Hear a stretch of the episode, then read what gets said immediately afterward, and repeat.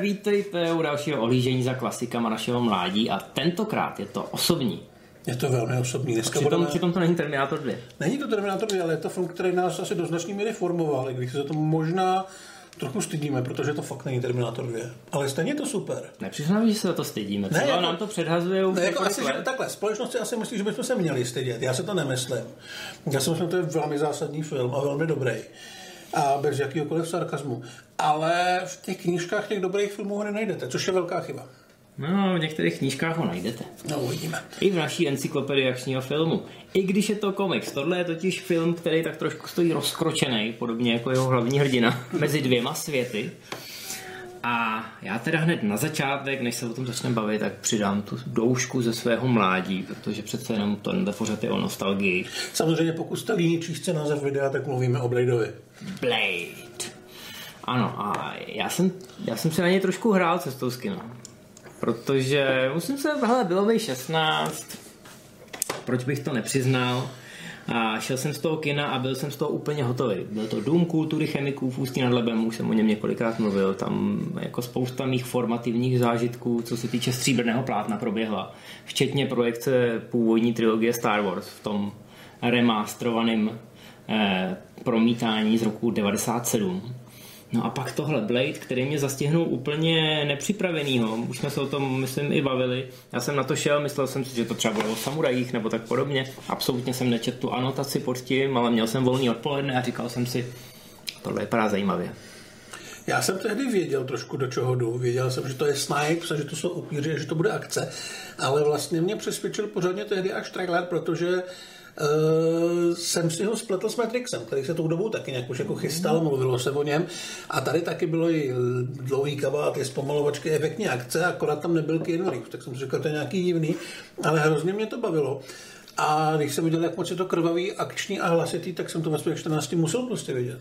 No já myslím, že prvních pět minut změnilo život spoustě mladých mužů, protože ten masakr na diskotéce, to je scéna, kterou do dneška, myslím si, že i nejen filmoví novináři, ale i filmoví fandové mají hluboko pod kůží, eh, často na ní vzpomínají.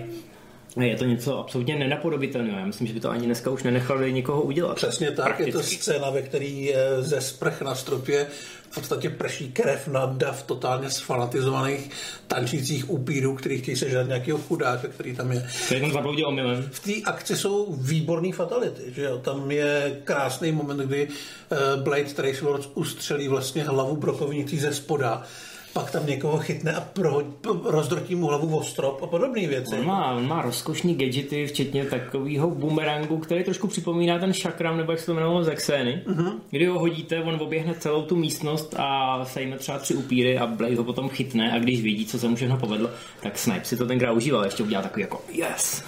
Jo, a samozřejmě bylo super, že ty upíři už v této úvodní scéně bylo vidět, že vlastně po své smrti schořej. Takže to nemuselo být tak brutální peklo, jak mm-hmm. asi se studio třeba bálo.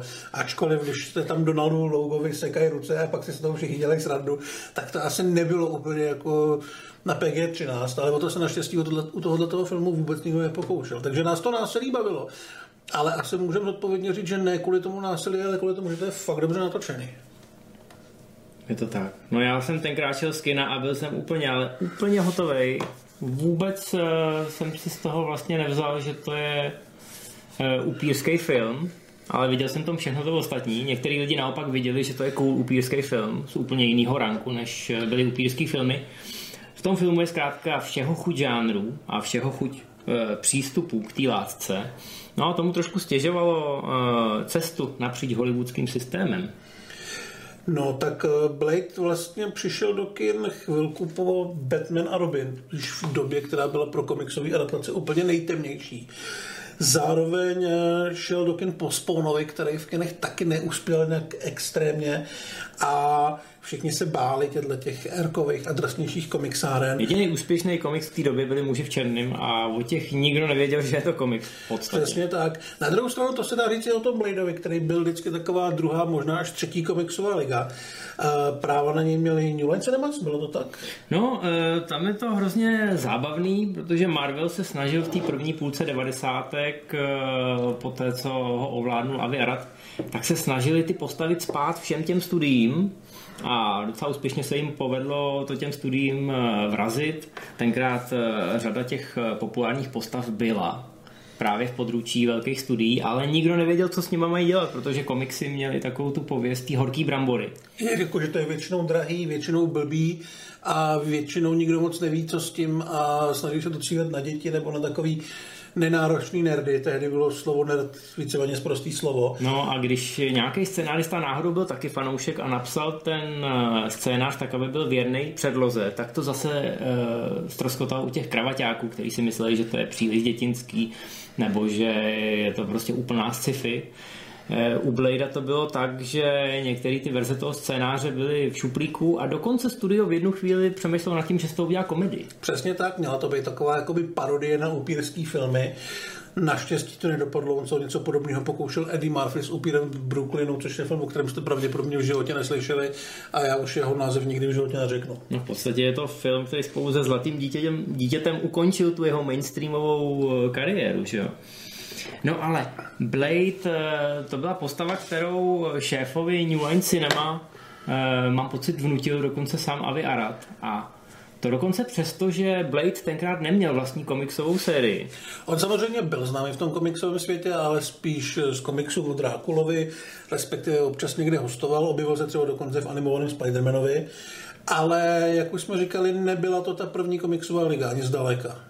Hmm, ale možná, že ta příbuznost k těm eh, krvesajům a vůbec tomu upírskému světu tak zaujala Michaela Deluku, protože si možná mysleli, že to můžou naaranžovat jako akční, lomeno komiks, lomeno horor a tím pádem fanoušci všech těch tří žánrů by se v tom kině mohli sejít. Což si myslím, že nakonec byla správná strategie. Určitě. A tak se teda začal eh, Blade připravovat. Samozřejmě u kravaťáků, který rozhodují o rozpočtu, tak se začalo hodně řešit, kdo tam bude hrát. Protože... Byly, i, by, byly nápady, že by tu roli mohl dostat LL Cool J, což v těch 90. letech dávalo celkem smysl. On měl slušně rozjetou kariéru, navíc měl figuru na akčního hrdinu a myslím, že umí celkem i hrát. Ale padaly i absurdní návrhy, jakože z Blade se udělá běloch, protože tím osloví víc publika. To naštěstí eh, Marvel naprosto absolutně a rezolutně odmítl. A ve výsledku to skončilo tak, že rozpočet byl 35 milionů, což nebylo moc, ale nebylo to ani málo, ale dalo se s tím něco dělat. A řešilo se, že hlavní roli by si mohl zahrát buď Wesley Snipes, nebo Lawrence Fishburne, nebo eventuálně Denzel Washington. No, mám pocit, že kdyby to byl Denzel, tak by možná se našlo i trošku víc peněz. Určitě, určitě. No. Ale byl by to určitě o dost jiný film. Mimochodem, si zmínil LL Cool J, tenkrát tomu doba nahrávala, že se obsazovali hudební hvězdy, obsazovali se basketbalisti, zkrátka kdokoliv, kdo přitáhne nějaký lidi do kin. Ale musím zmínit, že David Goyer, který psal scénář, tak už od začátku říkal, že měl políčeno na Wesleyho Snipese. A to možná i pomohlo při tom rozhodování, eh, že za něj zkrátka kopali i lidi z toho štábu. Mhm. No a Wesley do toho dal sedíčko. Já jsem, já jsem hrozně rád zpětně, že že tu roli vzal a že se tomu docela obětoval. Ono o Wesley Snipesovi se často mluví, že je primadona a zrovna na place Bladeů, nejen toho prvního, s ním bylo občas trošku obtížný výjít. On tam byl jako producent, takže se to prostě hlídal a opravdu měl ty práva kytat každému do všeho. Navíc tady u toho byli tvůrci, kteří tehdy nebyli nějak eh, slavný a důležitý a Snice tam byl opravdu asi největší hvězda široko daleko, takže fakt mohl machrovat. Ale důležitý bylo, že ten projekt dělat chtěl a že měl jasnou představu, jak bude vypadat. Z toho vlastně chtěl udělat eh, hongkongský akční film, minimálně ze týče ty akce.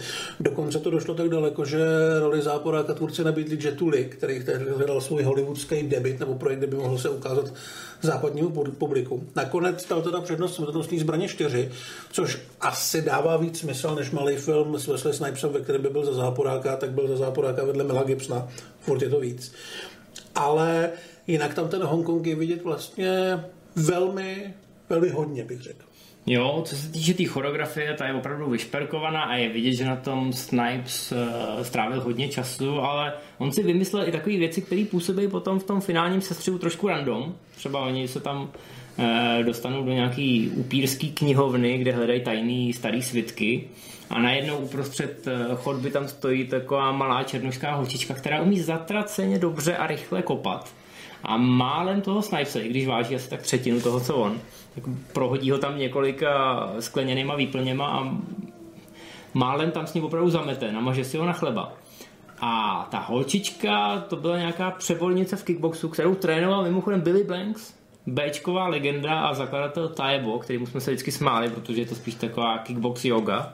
Ale jestli teda tahle holčička byla přebornici i v Taibo, tak klobou dolů, protože ta scéna do dneška působí skvěle. Jak říkám, je úplně taková random, ale zase je to fresh. A v amerických filmech zase jsme podobných scén moc neviděli.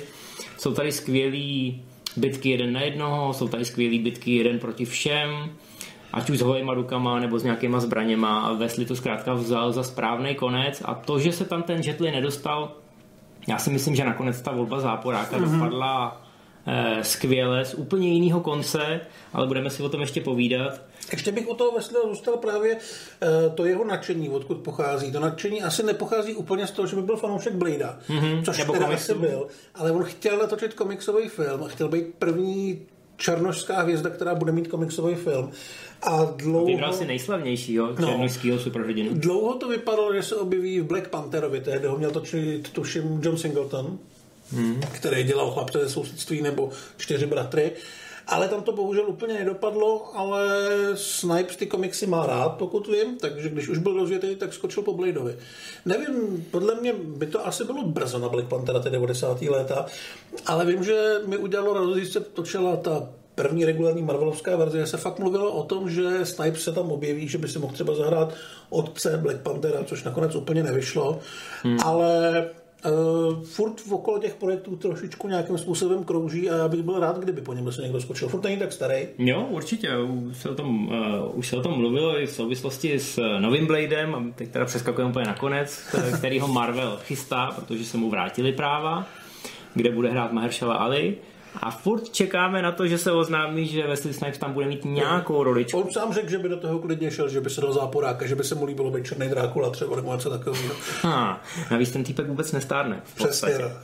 Takže si to dovedeme představit a já myslím, že se umí velmi dobře hejbat eh, na svůj věk. No, uvidíme, ale to jsme hodně přeskočili. Skončili jsme toho záporáka. No, já bych se ještě rád vrátil k tomu Black Pantherovi, to je projekt, který, nebo ta myšlenka, e, myslím, že byla v hlavě každého úspěšného černožského herce, když jsme natáčeli speciál k cestě do Ameriky, tak tam eh, v jedné scéně za Eddie Murphym je obraz černého pantera, jako pantera, jako zvířete. Ale byl to takový drobný odkaz na to, že samozřejmě všichni eh, v té komunitě ten komiks milovali a každý si říkal, kdyby se to točilo, tak tuhle roli chci. A Wesley mu to teda uteklo, museli jsme si na Black Panthera počkat dalších hm, bezmála 20 let, ale když měl potom Black Panther premiéru, tak Marvel měl plnou hubu keců, že je to první velký černošský superhrdina Přitom jsme teda tady měli toho Bladea, který je svým způsobem první úspěšná Marvelovka, protože málo lidí to ví, ale jediná Marvelovka, která předtím měla premiéru v kinech, byl Catcher Howard. A to je všeobecně považováno za jeden z největších průšvihů a rozhodně kasovních průšvihů.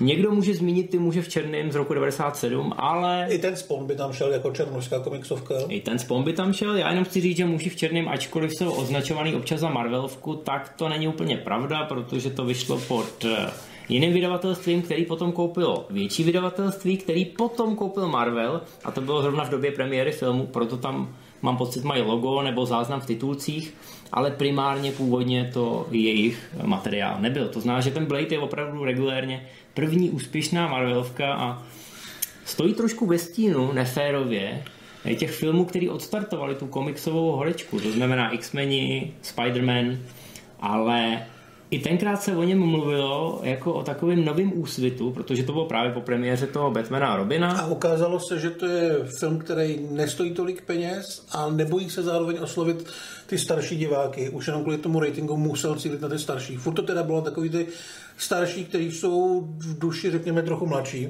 No, musíme si připomenout, že New Line Cinema tenkrát měla spoustu těchto těch filmů uh-huh. pro ty teenagery a ty eh, mladší dvacátníky. Takový ty filmy, co jsou trošku edgy. Mimochodem v jedné scéně v Bladeovi na televizi hraje Mortal Kombat a to je přesně, to je přesně, přesně ta estetika, no. o kterou oni usilovali. Že? Aby to dobře vypadalo, aby tam byly ty bojové umění, aby tam byla dobrá hudba.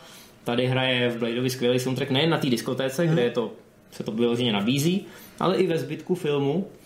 A na tohle samozřejmě potřebujete i nějakého tvůrce, který bude umět s tou kamerou zacházet a který si to hezky povede v tom uh, správném stylu. A no, Online Cinema měla vyhlídnutou docela vysokou ligu. No, původně jí nabídku dostal David Fincher, který měl za sebou Vetřelce a sedm, ale už měl rozjednáno, jestli se vrhne na klub rváčů, a v té době teda ještě před klubem rváčů se furt pohyboval tak nějak mezi těma klipařema, mezi těma liserama, který ještě nejsou, řekněme, umělci, ale furt to jsou jako tvůrci věcí, co krásně vypadají. Takže ta nabídka dávala smysl. Ale Fincher bohužel nemohl. Tak jim dohodil svého kolegu, který eh, s ním nějak pobíhal na place a byl to vlastně eh, sochař a art director, myslím, a jako režisér Měl za sebou malinký Bčko Dead Machine, velmi dobrý mimochodem, a byl to Steven Norrington, který teda přišel na plac a dostal za úkol natočit Blade. David Fincher se tam taky párkrát motal, čistě kvůli tomu, aby viděl, jak to vypadá. Ten projekt ho evidentně zajímal, ale prostě na něj neměl čas a kapacity. Ale Norrington si myslím, já jsem tehdy byl jako velmi nadšený z toho, co předved. Hmm. Už kvůli tomu, o čem tady mluvíme, že to prostě bylo drsnější, že to bylo jiný, že to mělo vynikající akci a soundtrack, že to bylo dravý a agresivní. A vlastně to od něj nikdo nečekal, protože vůbec nikdo neznal.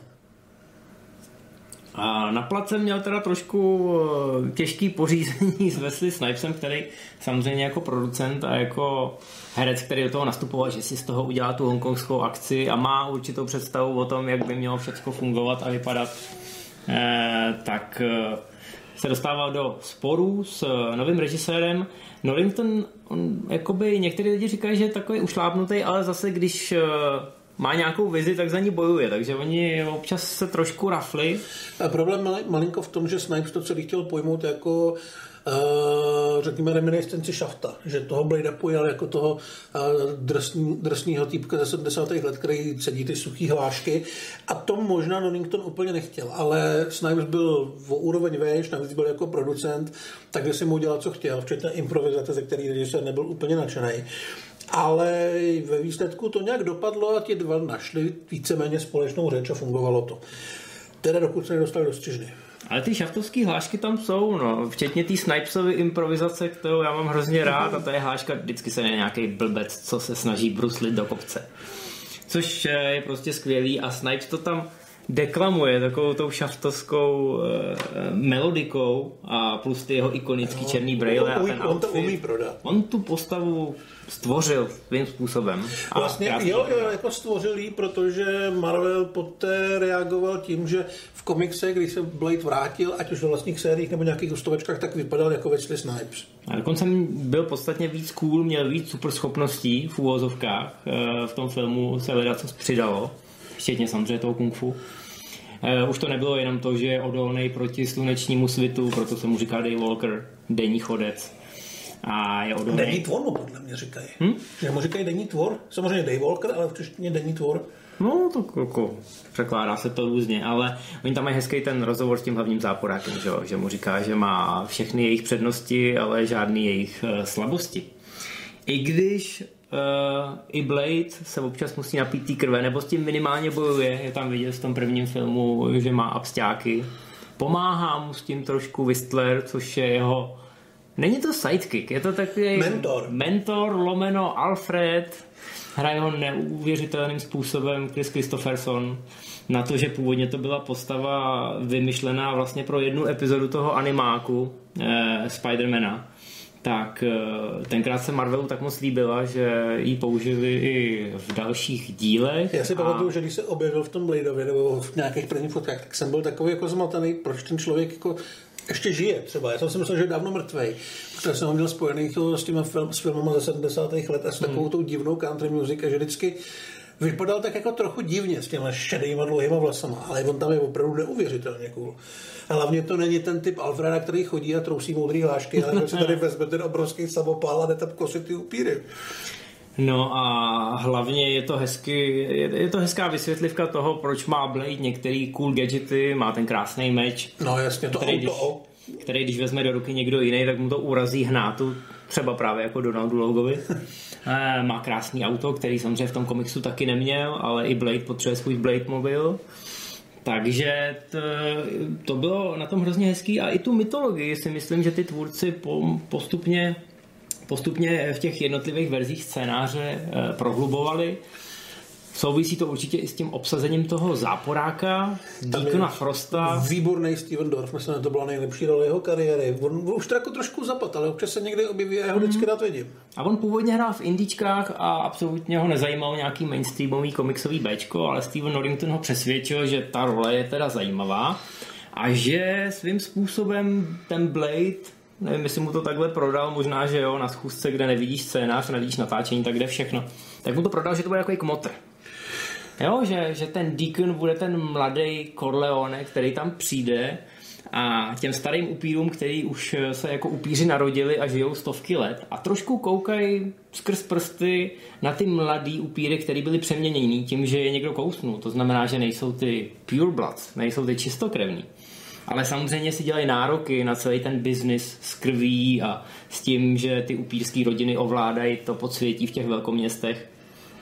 Tak, eh, samozřejmě ten Deacon byl takový drzej a postupem času začal ty stařešiny i likvidovat, protože měl pocit, že eh, pokud eh, jeho plán vyjde, to znamená seřadit nějakých 12 stařešinů a pak Blada dát je do takového divného stroje a dostat z nich krev, což přivolá boha krve teď nevím, jak se jmenuje. La Magna? La Magra, La nebo Magra, tak nějak, ano. A ten samozřejmě přivede tu upířskou apokalypsu a ze všech lidí se stanou upíři nebo skončí v prachu a upíři budou vládnout zemi. Takže to je vlastně celý ten záporácký plán a ten Deacon Frost, i když vypadá, že neumí do pěti počítat a je fyzicky, řekněme, pod tím Bladem, tak eh, má svoji armádu poskoků, kterou umí velmi dobře řídit. A to je právě to je ten rozdíl proti tomu Jetlimu, že Steven Dorff to hraje jako to gangsterský drama a dává tomu úplně novou vrstvu. Tak je tam super, že v těch společných scénách je vidět, že Dorff na toho snipera, respektive na toho Blada prostě nemá. Ale je to takový ten arrogantní fracek, který uh, si myslí, že je víc než ty lidi a že pro ně neplatí ty pravidla. Je to takový jako spíš jako vzpupný puberták, který potřebuje mm. profackovat Udokýrem, který tam hraje toho šéfa těch starých upírů. To je fantastické. A je to prostě takový sympatický šmejt. Mně připadalo, že ho hrál, takhle si představují takový ty, ty římský císaře, co, co, co žerou to víno a pak nechávají vraž, vybíjet lidi v těch je v něm trochu, Je v něm trochu toho Joffreyho. Jo, jo, jo, přesně, přesně tak. Navíc on má takový ten, takový ten hezoučkej jako luk, za kterým ale člověk vidí to absolutní pohrdání všem okolo. Takže jako záporák je fakt dobrý. On říkal, že se trošku nechal inspirovat i Nicholsonovým Jokerem, že je trošku jako Magor a je to tam vidět, ale zároveň víte, že má všechno absolutně dobře promyšlený. Když se sejde s Bladem v parku, tak má rukojmí, aby ho Blade okamžitě nezlikvidoval. A pak je tam úplně nádherná scéna, kdy uhne kulce. Je to vlastně první bullet time ve filmu. Je to úplně stejně udělané jako bullet time. Vypadá to úplně stejně a nemůžete říct, že by tvůrci opisovali, protože Blade vzniknul dřív. Ani si nemyslím, že by opisovali Vachovští, který to měli eh, taky vymyšlený od jinu, tam měli inspiraci z mangy, ale zkrátka eh, některý geniové přemýšlejí podobně a pak eh, vidíme podobné přístupy nebo podobné řešení v různých filmech krátce po sobě. Takže ten vztah mezi hrdinou a záporákem si myslím, že je takovou páteří toho filmu, ale i ty, i ty jejich poskokové jsou docela zábavný. Už jsme zmínili několikrát Donalda Louga, toho asi si nevybavíte, kde jinde hrál, ale no, vlastně poznáte jeho obličej. On vůbec není, není typ pro akční roli. I tady ta jeho postava měla mít mnohem méně prostoru, ale na place se zjistilo, že je strašně zábavný a vtipný. A je tam takový running joke, že Blade ho vlastně nezabíjí, ale vždycky ho nějakým způsobem zmrzačí. Já myslím, že v původním scénáři ho měl prostě zabít, že to byl hmm. normální pěšák a oni se rozhodli, hele, my tě nezabijem úplně, ty se prostě vždycky vrátíš, jo. doroste ti ruka, kterou ti usekne. Jo, už to myslím, že mu to říká, že první... nebaví rozsekávat tě na kousky pro změnu, tě zkusím upálit. Tak takže on tam potom upálil, upálený. No. Přesně, ve chvíli, kdy ho upálil, tak v jedné scéně potom uh, on spadnul nějak na zem a vypadla mu čelist. Protože to bylo nějaký starý zranění, kdy on měl sešroubovanou čelist a říkal, že když blbě spadne, tak uh, se mu to hne a zasekne se mu to a musí do nemocnice. Takže oni ho vzali do nemocnice, ale byl komplet v tom make-upu. A když ho tam přivezli, tak ty sestřičky byly vyděšený, protože si mysleli, že je to nějaká oběť prostě, že má popáleniny třetího stupně a že ho přivezli z nějakého požáru a on jim teda vysvětloval, jako, že ne, ne, ne, já jsem v pohodě, ale čelist. No a navíc to musel vysvětlovat někdo jiný, protože on samozřejmě s tou čelistí nemohl mluvit, takže to musela být určitě zábavná historka z placu.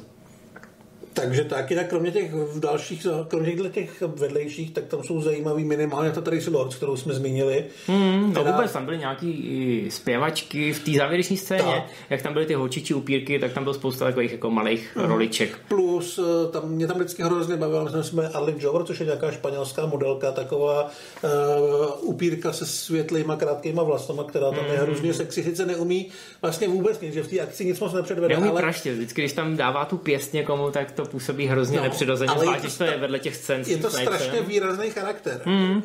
Takže tohle všechno bylo. Plus tam je, je taková, ta, je taková ta byč. Jo, plus tam je samozřejmě Pearl, taková ta obrovská tlustá mm. věc, kterou pálí tou UV baterkou. Jo, takže oni se opravdu vyblbli. No, o té mytologii mimochodem pak uh, mám pocit, že vyšla i nějaká knížka nebo nějaký doprovodný materiál, kde bylo vysvětleno mnohem víc věcí. A taky je to film, když jsem si koupil potom DVDčko, protože jsem samozřejmě byl nadšený a nemohl jsem se dočkat, až vyjde. A už to byla ta doba, kdy DVDčka nastupovaly, tak na DVDčku byla spousta alternativních a vystřížených scén, které dokazovaly, že ten film mohl vypadat o dost jinak. Ona totiž proběhla první testovací projekce, a ta byla prý docela tragická, že potom se všichni museli vrátit zpátky na plac a celý půl rok trvalo, než se ten film dal dokupy. Hlavní problém byl ve finále, který bylo trikový a bylo strašlivě, ale strašlivě hnusný. Ty videa se dají najít na YouTube, my se vám pokusíme nalepit k tomuhle tomu videu. No, nejsou v nich hotový triky, uh-huh. protože oni, jeden z důvodů byl, že divákům se to nelíbilo a jeden z důvodů byl, že trikaři řekli, hele, za tyhle peníze to nemůžeme udělat uspokojivě. Ale zkrátka tam došlo k tomu, že ten La Magra přišel, převtělil se do toho Deacona Frosta. Začal a... vypadat jako krvavý tornádo nebo něco takového. No, nevypadalo to moc dobře, samozřejmě rok 98 to ještě nejsou triky úplně na vrcholu, rozhodně ne v tomhle středním budžetu. A zkrátka to nefungovalo. A nefungovalo to ani dramaturgicky. Lidi chtěli zkrátka velký souboj mezi záporákem a hlavním hrdinou. V tom scénáři nebyl vymyšlený právě protože ten Deacon Frost nebyl fyzicky na úrovni toho Bladea. A ten souboj v podstatě skončí hrozně rychle, protože najednou začne ta apokalypsa. No ale museli jsme se teda vrátit a vymyslel se souboj s tím, že Deacon Frost bude trošku předělaný, trošku boostnutý, to znamená, že si může dovolit i to, že ho třeba někdo přepůlí, přesekne mm. vejpůl a on se zase srovná dohromady. Což ve filmu nakonec působí docela jo. cool, i když ta krev, která to tělo drží, taky trikově už má svoje nejlepší no, roky za sebou. to jak. Vypadá, ale je to, docela, je to docela fajn a hlavně tam může být taková scéna, kdy Wesley Snipes buší do toho Dorfa minutu a ten Dorf se pak otočí jenom a řekne a teď zase já. A začne do něj bušit a vypadá to docela dobře, protože on je super zrychlený. Ta scéna najednou prostě v té druhé verzi funguje a i diváci na těch projekcích byli velmi spokojení a studio bylo uklidněný, že se to teda snad povedlo zachránit. Spokojení byli vlastně úplně všichni. Na jednou studiu došlo, že za 35 milionů se, se Snipesem, který byl taková na půl Ačko a na půl Bčko a hvězda, mají vlastně v ruce něco, z čeho může vylít docela velký hit. Takže se k tomu začali chovat jako k hitu. Začala docela zajímavá marketingová kampaň, kdy se ve velkých městech konaly velký upírský party. A nakonec se to vyplatilo, protože ten film byl v kině docela velký hit. Upírská party teda nebyla úplně, že by byly ty diskotéky, jo. To by neprošlo, ale no, byly takový party, kde se ze skumavek eh, pili nějaký červený drinky a rozdávali se tam umělý upírský zuby. Myslím, že něco takového proběhlo i u nás. A takže všichni si to užili a ten marketing potom ved k relativně dobrým komerčním výsledkům. Ten film otevřel, eh, bohatě si na sebe vydělal. Začalo se přemýšlet o dalších filmech. Bohužel teprve v tu chvíli se začalo přemýšlet mm-hmm. o mhm. dalších filmech, protože už tvůrci eh, v prvních verzích scénáře měli vymyšlenou dvojku, respektive takový oslý mustek do dvojky a studio jim to zatrhlo. Uh, ve dvojce se měl objevit, já jsem se zapomněl, jak se jmenuje ta postava, ten film, který byl Morbius. Morbius, ano.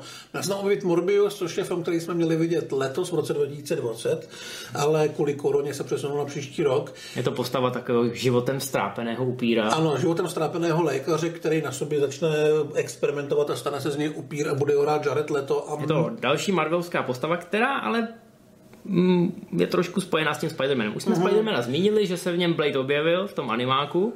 V animáku je s těma právama trošku menší problém než v hraných filmech. V hraných filmech samozřejmě na takový ty výrazný záporáky kolem Spidermana má pořád práva Sony a to byl kámen úraz. Právě, takže oni natočili závěrečnou scénu, kdy Blade eh, vyleze z té hrobky, Deacon Frost je mrtvej, a všechno je sluníčkový, ale ukáže se, že na nějaký budově daleko stojí člověk v plášti a Blade řekne, že to je nějaký zlej pán a že bude ve dvojce. A ten zlej pán, který ho mimochodem hraje režisér Steven Norrington, má být právě Michael Morbius, který se v té dvojce neobjevil, nikoho to asi moc neštve. Všichni doufáme, že ten jeho solo film nebude úplně špatný, ale málo kdo z nás tomu asi věří. Hmm. Ale uvidíme. Každopádně tohle, plá, plány byly takovýhle a... I tohle byla alternativní scéna za a závěru. Zkrátka byl to takový easter egg, který nakonec studio odklidilo spolu s jinýma věcma, protože ta stopáž byla příliš eh, velká. Dokonce i Stan Lee se měl zahrát v Bladeovi. Měl mít cameo, protože je to Marvelovka všichni si mysleli, že ty kamera začaly až mnohem později, ale i tady se Stanley mohl objevit na začátku, na konci té krvavé řeže v tý, na té diskotéce, tak se tam měl objevit nějak s policajtama, uh-huh. ale vystřihli ho, protože 140 minut eh, se studio zdálo moc a muselo se to zkracovat. Ale původní závěr a ty otevřený vrata do toho pokračování mohly být ještě trochu víc, protože, jak jsme řekli, finále mělo být o tom, že z Deacona Frosta se stane La Magra, a dokonce k té apokalypse mělo dojít. Blade to nakonec všechno přežil, boha krve odklidil ze scény, ale zkáza už byla dokonána a dvojka měla být tak trošku ve stylu šílenýho Maxe. Měly tam být upíří farmy, ve kterých si chovají lidstvo na krev jako uh, jako prasata na porážku. Přesně, protože zásadní otázka, pokud se ze všech stanou upíři, tak uh, co budou žrat?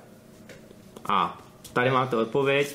O těch farmách se původně mělo jako nějakým, nějakou formou foreshadowingu mluvit už v předchozích scénách, ale potom se to vymazalo právě, když eh, vzniknul ten podstatně optimističtější konec, ale v dalších dílech Blade pak ty farmy jsou naznačený a dokonce i uvidíme, ale to už je zase potom později. Nicméně... Ještě, ještě se chystal prequel, protože Pravda. uh, Deacon Frost měl tak velký úspěch u diváků, že se mluvilo o tom, že by mohl dostat vlastní film, který mohl být asi zajímavý. To mohla být opravdu to opírská to měl, gangsterka. To měl být ten kmotr, ano. A Jo, protože Deacon Frost, byl, Deacon Frost byl nějaký mladík, který byl kousnutý, asi taky někde na diskotéce a postupně se propracoval tou upírskou hierarchii nahoru. To mohlo být velmi zajímavý, ale je jasný, že by to byl ještě levnější film a byl by to možná možná na komiksový kořeny až příliš, příliš odvážný žánr.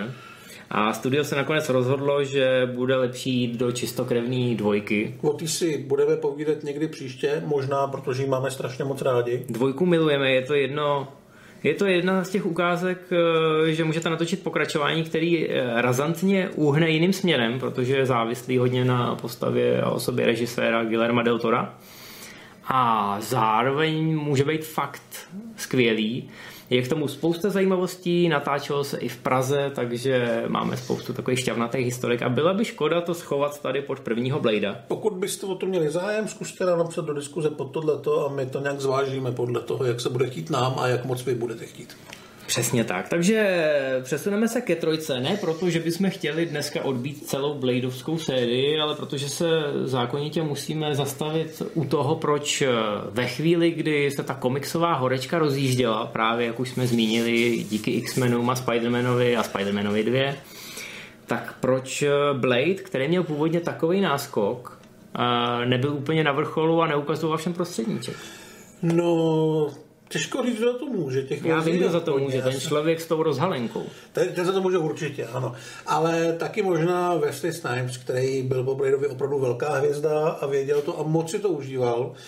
Takže na place dělal trošku problémy. Původně měl trojku točit Olivier Herspiegel, který dělal Pád třetí říše a potom pár životopisů. Já nevím, to by byl hodně blbý nápad. To by byl strašně blbý nápad. On točí strašně nudný filmy.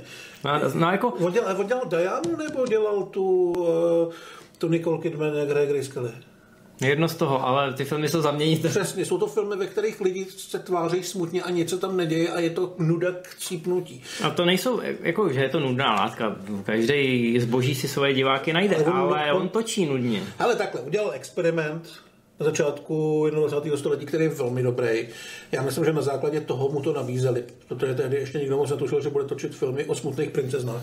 Ale No, nakonec to nedostal, bohužel náhrada nás taky nepotěšila, protože uh, Blade pomohl nastartovat kariéru scenáristy Davida S. Goyera, který pak dělal třeba i Muže z ocely a spoustu dalších komiksovek a on dostal chuť si zarežírovat a bohužel ji dostal tady.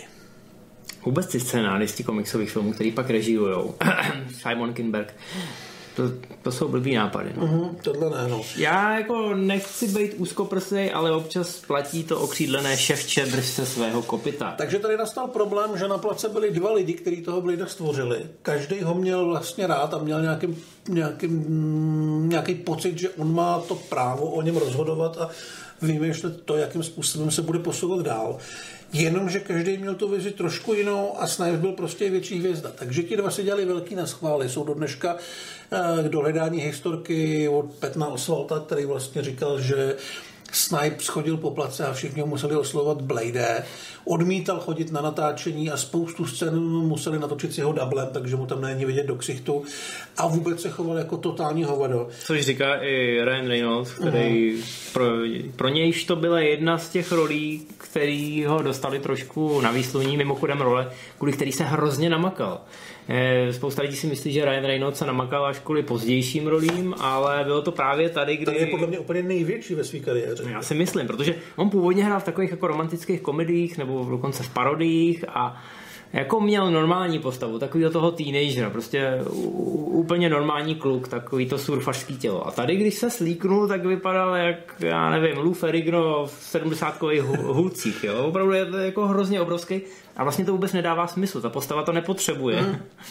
Ale zkrátka si řekl, že když bude hrát v komiksu, tak si pořídí komiksový tělo a v podstatě z toho profituje dodnes. Jo, jo proč ne? Jako na tom filmu On je jedna z mála věcí, proč to stojí za pozornost, protože má Ale je otravný, je, je napsaný otravný. Jo, prostě... jo, jo, ale dává si to tak, jak má. Gojera napadlo, že opráší původní ideu, kterou měli pro jedničku a která naštěstí byla schozená ze stolu, že tam bude Drákula. Možná proto, že New Line Cinema chtěla ten jako nový cool upírský film a nebude tam spát Drákulu, který v myslích teenagerů je spojený právě s tím vylejzáním z rakve v nějakém neogotickém zámku. No a on teda přivedl Drákulu Tady se Drake teda. nový generace. Ty vole, on přivedl Dominika Pursula, což je člověk, který nemá krk. A nosí nejhnusnější košili, která existuje. To je takové jako rozhalená. A, a víře asi sem. No, vypadá jak pornohra ze 70. let. Neumí vůbec hrát, jakože hned, fakt vůbec. Hned první scéna tam je, kdy on prochází tou ulicí v tom moderním světě. Je to ještě zpomalovačka a jako rozhlíží se kolem, co teda se stalo za posledních pár století. Vůbec mu to nežerete. Vypadá to jak Vypadá tak jako blbá reklama na nějakou modelingovou show. Ale on jako kdykoliv promluví, tak já jsem z toho měl pocit, že neumí anglicky. Že akorát, mu jako, že akorát recituje něco, co mu někdo řekl a on si to zapamatoval foneticky. Jo. Hey, ready to je, I Arnold, kurva, jako Terminátor projevuje víc emocí než on. Tohle byl největší castingový omyl v dějinách komiksu. A když ho vidíte, tak si říkáte, Může ta kostymérka vymyslet ještě něco horšího? A na konci se převlíkne do svojí bojové zbroje. Což je, což je brnění, který se skládá z rukávu. ne, to je, to je fakt Myslím, jako... že má nějakou helmu tam, ale pak oni přijde relativně. To, to, je, to je fakt jako strašlivý omyl a jenom na to koukáte a je to přesně takový ten moment, kdy si říkáte, že měl přijít někdo, třeba jenom vylít Snipe z toho svého koranu a říct ne, ven, ty běž ven, sežeňte mi Dolph Landgrena nebo někoho takového. No, někdo to měl říct Snipesovi hlavně. Zatímco Snipes ve dvojce, který se bude někdy věnovat, tak si splnil ten hongkongský sen s tím, že na plac dotáhnul Donnyho Jena a udělali si tam trošku toho Hongkongu, tak v té trojce už podle mě jenom kešoval ten ček a chtěl, aby se mu každý klaněl, mm. ale bylo mu vlastně jedno, co tam na tom plátně nakonec vznikne. Respektive to, jak si dělají na schvály s Goyerem, tak potom dopadlo nejhorším možným způsobem. Studio se prodalo nejen, že tam bude teda ten Drákula, tak aby se udržel ten mladý feeling, tak tam budou dva sidekickové. Takže kromě Reynolds tam byla Jessica Biel, která Jessica má Biel, look která... a poslouchá MP3 z iPadu, když... Eh, ano, má taktický look a poslouchá MP3 z iPodu, eh, což Ryan Reynolds musí říct na plnou hubu do kamery, jakože Abigail si ráda na svém iPodu vyrábí metalové playlisty, protože přitom se upíři zabíjejí nejlíp. To je hláška, která je v tom filmu slovo od slova. A tady měl zase někdo přijít a říct, takhle ne. Podle mě měl někdo přijít a říct, takhle ne, ještě v ten moment, kdy tam běhají ty upírský psy takový ty malý, ty pinčové, nebo co to je. první scéna. No. A jako ono to v tom základu není špatný. Mě tam bavila ta, ten kontrast toho starého Drákuly, který ho najdou po nějakých tisíci letech v nějaký pyramidě v Sýrii a toho nového světa těch lidí, kteří mu chtějí, no těch upírů, kteří mu chtějí sloužit. Jenomže prostě Purcell neumí hrát, Kujer neumí točit a Snipe se choval jako hovado. Takže z toho prostě nemohl vzejít dobrý film. Tam šli tři cesty potenciálního průseru zároveň a každá jiným směrem, takže se to nedá ulídat. Navíc akční scény i triky vypadají snad hůř než v jedničce, mm. což je teda co říct. A ta kostymérka mimochodem podle mě měla spadeno i na toho Snipese, protože najednou má No, má plášť, tu- který má tu červenou vložku. A on tam má pak takový jako červený upnutý triko s dlouhým rukávem, ve kterém vypadá jak nějaký já nevím, co to je, to je jak nějaký podvlíkačky takový. No zkrátka všichni byli proti tomu. Mož- Možná ta kostymérka pracovala s Goyerem a snažila se to sabotovat, jak to šlo. A nebo si někdo řekl, hele, tohle bude stát úplně za hovno, tak jako jedem, zkusíme vytvořit nový dno, aby v tom dalším filmu jsme se mohli jenom zlepšit. No a bohužel další film už nedopadnul, protože Trojka nevydělala nějaký peníze, ale byla zdaleka nejdražší z těch filmů. A jako fakt to nebyl podle mě komerčně úplně propadák, ale a hlavně jsem myslím, že do té čtyřky už se prostě nikomu nechtělo, protože všichni byli unavení z toho, jak si jdou po krku na tom place a dělat to bez Gojera nebo bez Snipese by pravděpodobně nešlo. No studio se rozhodlo, protože ještě mělo pár let tu licenci pro sebe, takže to vydojí a natočí akční seriál. Protože Jo. seriály jsou cool. Mm, A obsadí tam člověka, co se říká sticky fingers. Tím jsme se vrátili trošku obloukem k LL Cool Jovi, jenže LL Cool J byl Je cool. Ano. Byl cool a je cool, Ale nejenže, nejenže má tu muskulaturu, což tenhle člověk měl teda spíš z vlaku, ale zároveň umí hrát. Viděli jsme to Deep v několika filmech. Deep Blue Sea, SWAT. Jo, několik let už teďka hraje v námořní vyšetřovací službě, má tam hlavní roli v jednom je dobrý. Je dobrý. Je dobrý. A je to sympatiák. Umí hrát i hrát. A tenhle člověk nevím teda. Tenhle člověk neumí už podle ten, mě už ten pseudonym sám o sobě si myslím, Jo, že je ho to, nějaký, diskvalifikuje. je to nějaký rapper, ale nějaký ne úplně asi... Já jsem o něm slyšel poprvé v souvislosti s tím. Já jsem o něm jako někde slyšel, ale vím, že to prostě byla fakt asi druhá liga v tomto směru. A stejně jako ten seriál. Ten seriál je nejenom nemá problém jenom v tom, že tam hraje Sticky Fingers, ale že to je fakt hnusný. Ono to je, já nevím, nějaký 2006, 7 nebo tak nějak. No, musíme si teda připustit, že konečně si splnili ten sen o tom posta po světě. Protože ten seriál se odehrává v, v době, kdy teda upíři vyhrávají a eh, Sticky Fingers Ale není to podle mě ještě žádný Mad Max, já už to moc nepamatuju. No není, ale je to tak napůl. No. Ono jako když Jo. trošku poníčíš ty exteriéry a pořád se pohybuje v těch upířích bankách, což může být pořád stejný kout nějakého studia, kde jsou nějaký náhodně poskládaný chodby, tak dost ušetříš. Že? Hmm, to je pravda. Navíc se všechno odehrává ve tmě, protože Tak ono to, ono to fakt vypadá strašně, strašlivě hnusně. Já si z toho pamatuju, že... Nemusím říkat, že akční scény je No to jsou to vůbec, no, to s tím všichni počítají. Já myslím, že mě tam pobavilo vlastně jenom jeden nápad, že se tam objeví taková nějaká záporačka, taková druhořada, což je nějaká desetiletá holka, která jako je upírka, která byla proměněná jako dítě. A vypadá to, je to prostě docela fajn. Navíc je to ještě v nějakých dílech kontrastní v tom, že jí vlastně tuším nosí nějaký bodyguard, protože je gigantický chlap, co má přes dva metry. A Něco jako ta postava v Mortal Kombat. Přesně tak, no. Ale jako to mně přišlo jako jeden takový ten moment, kdy asi někdo na tom place přemýšlel a zkusil mm. něco vymyslet. To, že to potom se střetne s realitou. Nebo i v Mad Maxově je taková postava. přece. To je pravda, no. Že, ale pak se to střetne s realitou a jako ne, no. Takže ten seriál, Ne, skončilo to velmi rychle, protože oni odpremierovali pilot na Spike TV, tenkrát bylo Spike TV ještě takový jako new a hip televizní stanice pro ty mladý a všichni jako viděli, hele, vrací se Blade, tak to bude super. No a jakmile viděli, že Blade není Wesley Snipes a že to celý vypadá hrozně blbě a to ještě ten pilot stál nějaký peníze a byly tam nějaké ambice, tak ta sledovanost po tom pilotu velmi rychle začala padat a já si teď nejsem dokonce jistý, jestli tu sezonu do, do, dovysílali. Ona No, samozřejmě myslím, vyšla určitě na DVDčkách třeba komplet. Já mám pocit, že objednali pár dílů, ale už to nikdy nedopadlo, no. takže jsme se ani nedozvěděli, co se s tímhle Bladem stalo a to je možná dobře. Celá série se ponořila do temnoty a začalo se o Bladeovi mluvit zase až mám pocit o 10 let později, kdy Marvel řekl, hele, vrátili se nám práva, Blade je super, máme ho rádi, milujeme Wesleyho Snipese a budeme přemýšlet o tom, co s tím uděláme. Pak Mahershala Ali vyhrál druhýho Oscara, zavolal Marvelu a Kevin Feige řekl, že když vám zavolá Mahershala Ali, že chce být Blade, tak bude Blade. Normálně si mm, čekáme na to oznámení těch herců u těch Marvelovek docela dlouho, až chvilku mm-hmm. před tím natáčením. Často to taky bývá někdo, kdo není úplně největší hvězda.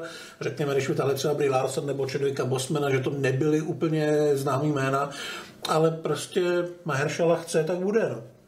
Jo, v A myslím, že případě- nemá vůbec nikdo problém. V tomhle případě to bylo načasovaný úplně skvěle a já si myslím, že skoro každý fanoušek uh, už nad, už nad nikdo nedoufal, že by se ten Snipes vrátil do té hlavní role to už by musel být scénář ala King Conan. Eh, říkám, sice Wesley nestárne, ale všichni asi chápou, že mezi prvním dílem a potenciálním restartem by uplynulo 20 let a to už zkrátka nemůžete uchopit eh, za stejný konec. Ale byl by z něj dobrý Whistler. Byl by z něj dobrý Whistler, ano, ale na druhou stranu, ať už dopadne eh, ten remake, reboot, restart, eh, jak chce. On by měl dorazit až za dva roky, ani se zatím to všem neví, kdo to bude režírovat. Teď samozřejmě kvůli aktuální situaci se všechno spožívá. Ale já si myslím, že se Snipes nemusí bát, že by se na ten jeho mm-hmm. portrét Blade zapomnělo. Nejen, že to byla ta první Marvelovka a ten první černošský superhrdina, který udělal velkou díru do toho filmového světa, ale zároveň si myslím, že to byl tak výrazný portrét a tak výrazná postava, že my osobně na něj budeme rádi vzpomínat. Proto ten... je jasný, že ta Marvelovka se vydá trošku jiným směrem než ten původní Blade, mm-hmm. že to nemůže být takhle drsný. Takže ve výsledku si myslím, že to skončí podobně jako třeba Batman Tima Bartna, o kterém se mluví i po tom, co Batman několikrát změnil tvář, dočkal se několika nových filmů, ale ta vize byla tak uh, zásadní a tak uh, uh, osobitá, že prostě přetrvá.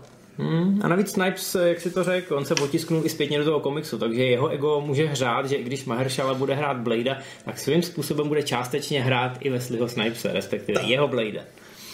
A vy se určitě podívejte na ten první film, protože mám pocit, že na rozdíl od Mortal Kombatu, na který už musíš koukat trošku s přimhouřenýma hmm. očima a mít ty růžový brejletý nostalgie, tak ten Blade ještě furt krásně funguje. Tam furt je trošku problém jenom v těch tricích, ale to je součást hry takhle starých eh, filmů. Naštěstí s výjimkou toho finále ty triky tam nejsou tak dominantní a hlavně je tam to kopání do hlav a taková ta jemná mytologie a dokonce v případě Stevena Dorfa i docela slušný herectví. Co se týče Norringtona, chceš si, chceš si to říct? To je jako douška na závěr. No, tam je to škoda. No. Ten se zabil u, uh, ligy, ne, doslova. u ligy výjimečný, kde měl na place podobný neschody s hlavní hvězdou se Seanem Connerem, ten hnedka potom ukončil kariéru, film nebyl úspěšný, takže Norrington zapad. Ale občas se někde jeho jméno objeví, měl dělat třeba novou vránu a podobně ale já myslím, že on není prostě ten typ, co by v tom Hollywoodu potřeboval být za každou cenu, takže až si najde nějaký projekt, tak se plátí a já budu zvědavý, co předvede, protože si myslím, že i ten vlastně 22 let starý Blade, co se týče tý, toho režijního pojetí, tak nezestárnul a že Norrington bez problému dokáže navázat tam, kde tehdy skončil. A i kdyby se to nestalo, tak aspoň máme prvního Blade a můžeme vzpomínat, jaký to tenkrát bylo. Tak jo, tak se to puste, je to dobrý. Čau. Čau.